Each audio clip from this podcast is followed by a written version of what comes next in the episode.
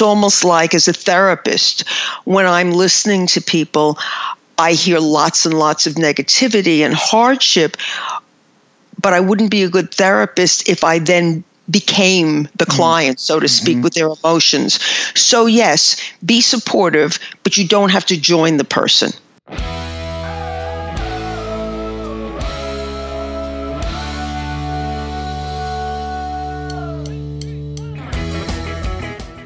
This week, what are appropriate social responses when you find out your very good friends are getting divorced? Dr. Karen Sherman weighs in. Stay tuned.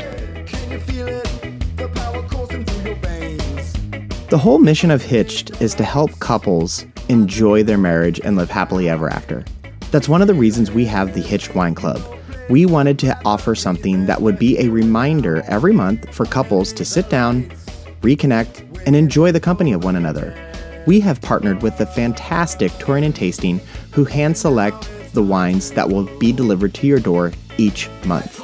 You can go to our website, hitchedmag.com, click on the Wine Club link, and check out the different club options available to you. Again, visit hitchedmag.com and click the Wine Club link. Cheers! Hey, everybody, welcome back. This is Steve Cooper, editor in chief of HitchedMag.com. I am joined once again by the lovely, the talented, the original Dr. Karen Sherman. Hi, Karen. Hiya, Steve. It is great having you on. Uh, Karen is a practicing psychologist in relationship and lifestyle issues for 30 years.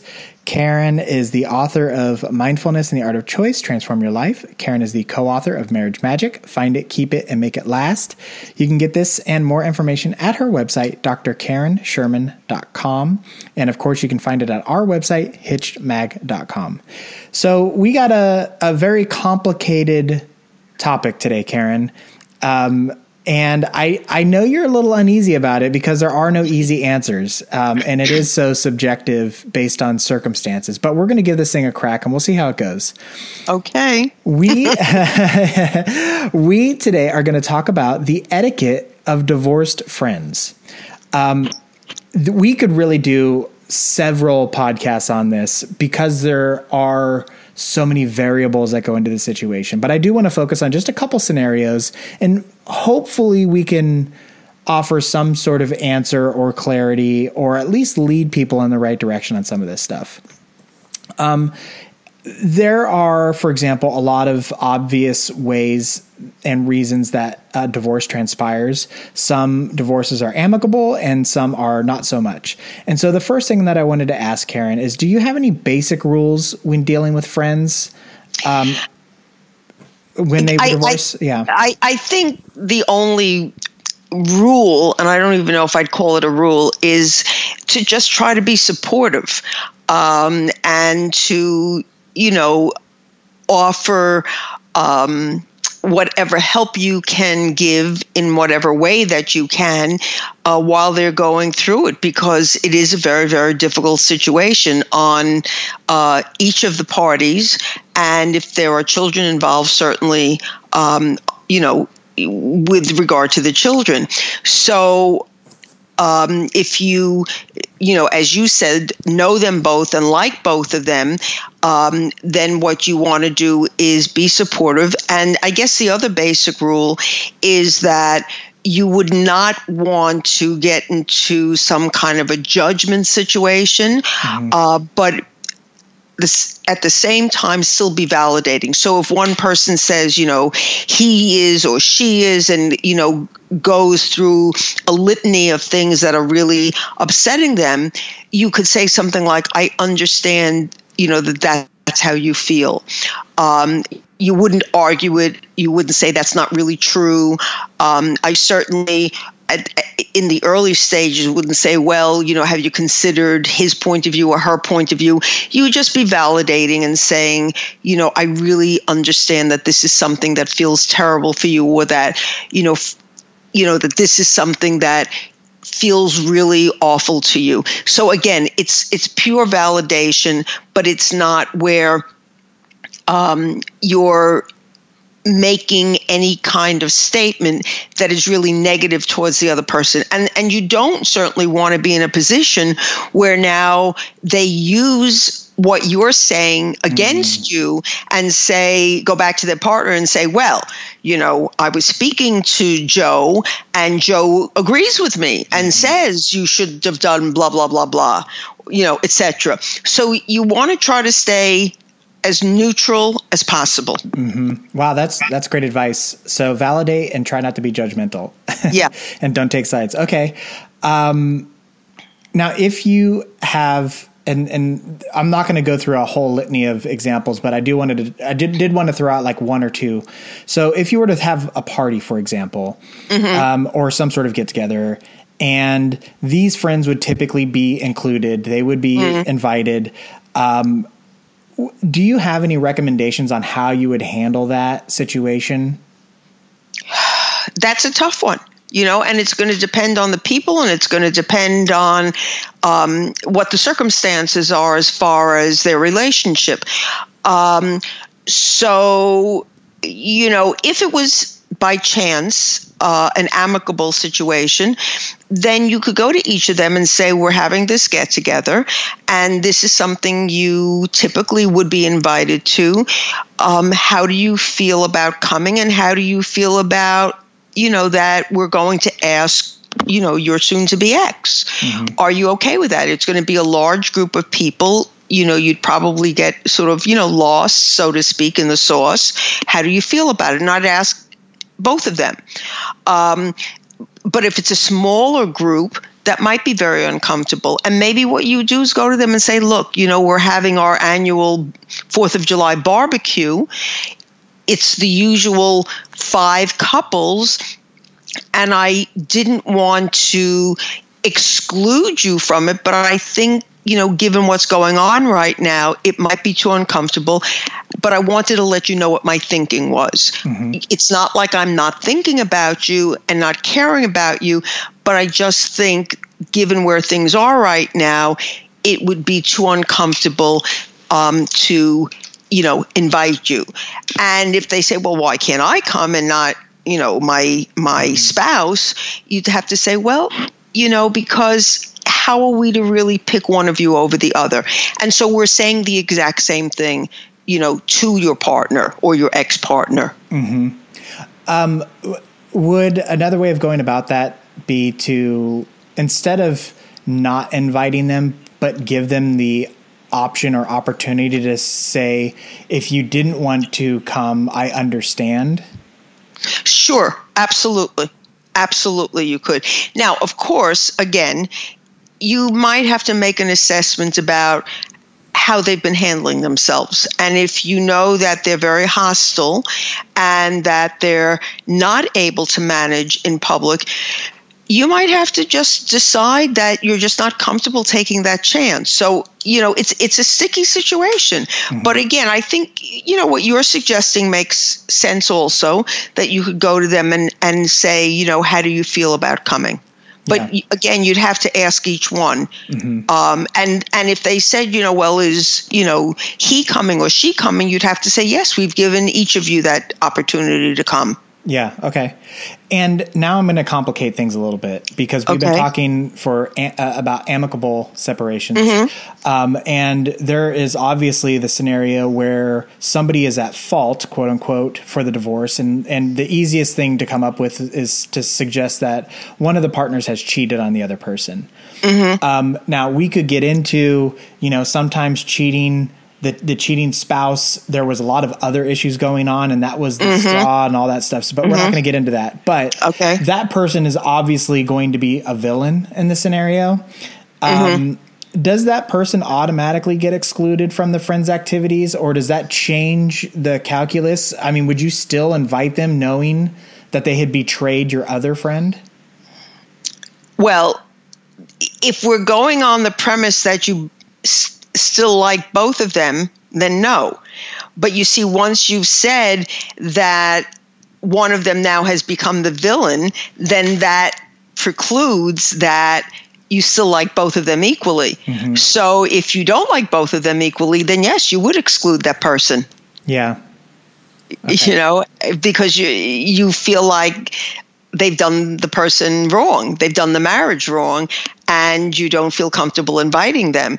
And, you know, let's say your mate still likes the other person. Mm-hmm. Maybe your mate has to go to them and say, look, you know, um, for right now, um, I just think it's better. You know, my my wife has decided that she's just not comfortable having you there at the same time, and we just have to sort of allow some time to um, pass. So we're not, you know, we're not inviting you. Yeah. Okay. And because you, like we said this at the very top, this is really convoluted and, and so many different variables. But you could absolutely see a scenario where the, let's just say in a heterosexual relationship, the guys got together and, you know, the, the cheating, let's just say the cheating man, um, what for, let's say years was complaining about his wife not mm-hmm. living up to their end of the bargain and he eventually cheated right. right. And but the the your your spouse is talking to the cheated the the wife who is cheated on, and she right. uh, is uh, you know aggrieved and all that other stuff. Obviously so. Um, and so your wife is clearly upset with the guy, but you've been hearing mm-hmm. the complaints and everything, so you could see how it's not just black and white, and that's not to absolve somebody of their own actions and the responsibilities of you know what they have done um, but you also know that there is more blame to go around. Um, and again, making this a little more complicated than just this person cheated and you know they're the bad one, and and that may very well be how a lot of people feel, and I totally understand that. Um, and so, yeah, I guess I guess what your point was early on. It's there are no easy answers in this scenario, but yeah, go go ahead well the only thing i was going to say is that okay so let's let's go with the scene that you just painted yeah so the person comes let's say let's mm-hmm. do it mm-hmm. the other way okay it's not just the um, difficulty between the person who cheated and the wife who's been cheated on but there's the energy in the room mm. um, you know that let's say the the, um, the guy who cheated and his buddy who's been listening to him for a year, knowing that things have not been good in the marriage. So he convinces his wife, no, no, you know, it, it really uh, is a problem and, and um, he should be invited. And she says, okay, fine. But then he comes and there's an uncomfortable energy in the room between the host, the female host, and this guy. And not only that, but you know, some of the neighbors know about this situation also. True. And so now there's negative energy there too. So now there's this uncomfortable feeling at the party. Mm-hmm. Um, and so that becomes disruptive to the whole festive, you know, kind of situation that you're trying to create at a party.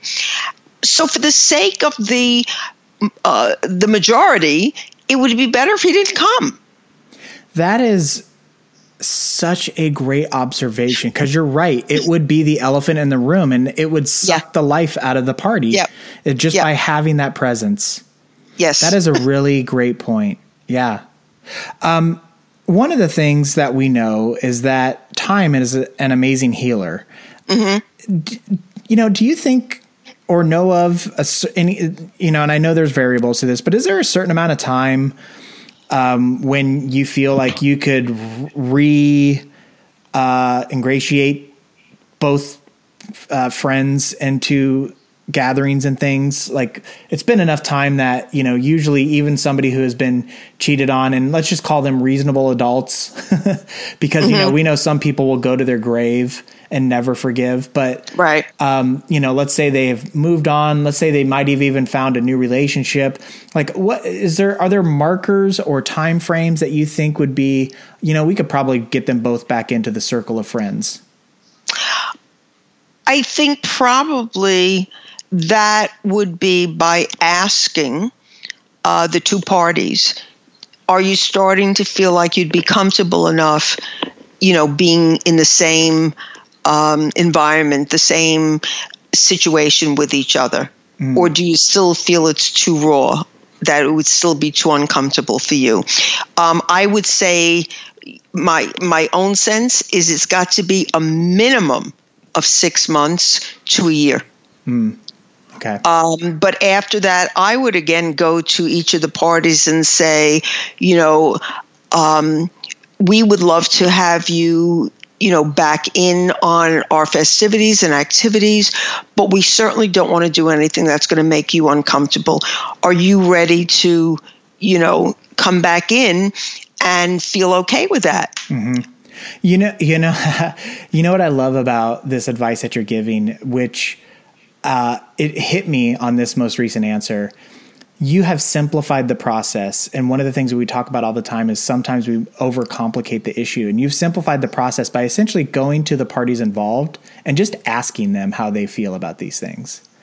Which is something Good. that, yeah, because it, I it seems obvious when you hear it, um, but I feel like when you think about it in a, a broader context, it's not so obvious. You don't think, well, why don't we just ask them how they would feel about it? but it happens in marriage all the time where we guess at how our spouse is going to react or mm-hmm. feel about something as opposed to just asking them. And it's the exact uh-huh. same thing with this situation. And I love it. It's so it's so simple and it's such an easy thing that I feel like people can absorb and apply not just to this kind of a scenario, but as I mentioned, just to their own relationship as well. Yeah, yeah, I think you're absolutely right. A lot of times I find myself in the therapy situation, um, you know, working with one of the people, let's say, and they're clueless about something. And I said, Well, how do you think you could find out how your mate feels about this? And um, oh, oh. I said, Have you considered asking? Uh, oh, you know, done. Yeah, it is. Sometimes it's like it's it's Occam's razor, right? Like the simplest solution is typically the right one, and it's uh, it's so obvious. But I f- be I I- feel like sometimes because we get our emotions involved, it clouds our judgment and our oh, sure. uh, just our ability to just rationally think something through. So that's great. Um, Yeah. Okay, so then one final question for you. We know through uh, various studies that when you are around a group of friends who have gotten divorced, you yourself are more likely to get divorced. And there are a lot of reasons for this. For and just one example, when you hang out with friends who have gotten divorced, all they do is complain about their spouses Right. or exes, and therefore it gives you permission to complain about your spouse, and then which makes it difficult for you to go home and then feel good about this person you've been complaining about for the last two hours over cocktails. So Correct. this is called the divorce contagion. Do you have any tips on preventing or avoiding some of this divorce contagion? Well, I think a podcast such as this that lets people know that there is this phenomena of divorce contagion is a very good start. Mm. Knowing that you can fall prey to it merely by hanging around and absorbing the negative energy of people who are in this situation. Misery loves company. Mm. And we know that whatever it is we focus on grows. So, there is no marriage where there uh, is foolproof positivity and running through daisy fields and everything being great. There is also going to be hardships, challenges, difficulties, and things that have to be worked on.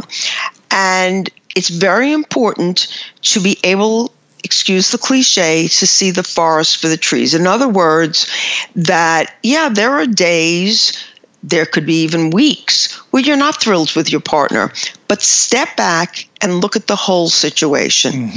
And so, um, at times when you're not so happy, take a different perspective.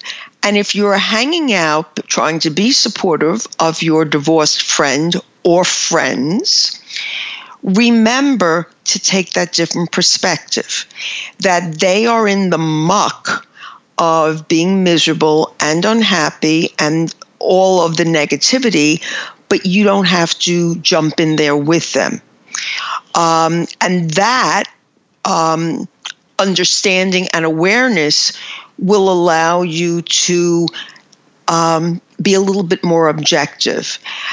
Try instead to look at what's positive in your relationship, to focus on some of the smaller things that you appreciate in your relationship and to um, put your lens, so to speak, on focusing on the things that are good in your relationship. Um, you know, it's one thing to be supportive, it's another to um, become so enmeshed in it that you then end up taking it on. It's almost like as a therapist, when I'm listening to people, I hear lots and lots of negativity and hardship, but I wouldn't be a good therapist if I then became the mm-hmm. client, so to speak, mm-hmm. with their emotions. So yes, be supportive, but you don't have to join the person. Yeah, no, that's that's a great point, and I think uh, I love the you know as as a therapist, um, you are aware of the emotions that people are bringing into your uh, practice, and the point you made with by listening to this podcast and becoming aware of divorce contagion, you become aware of the emotions that are going to be present in the environment that you put yourself in.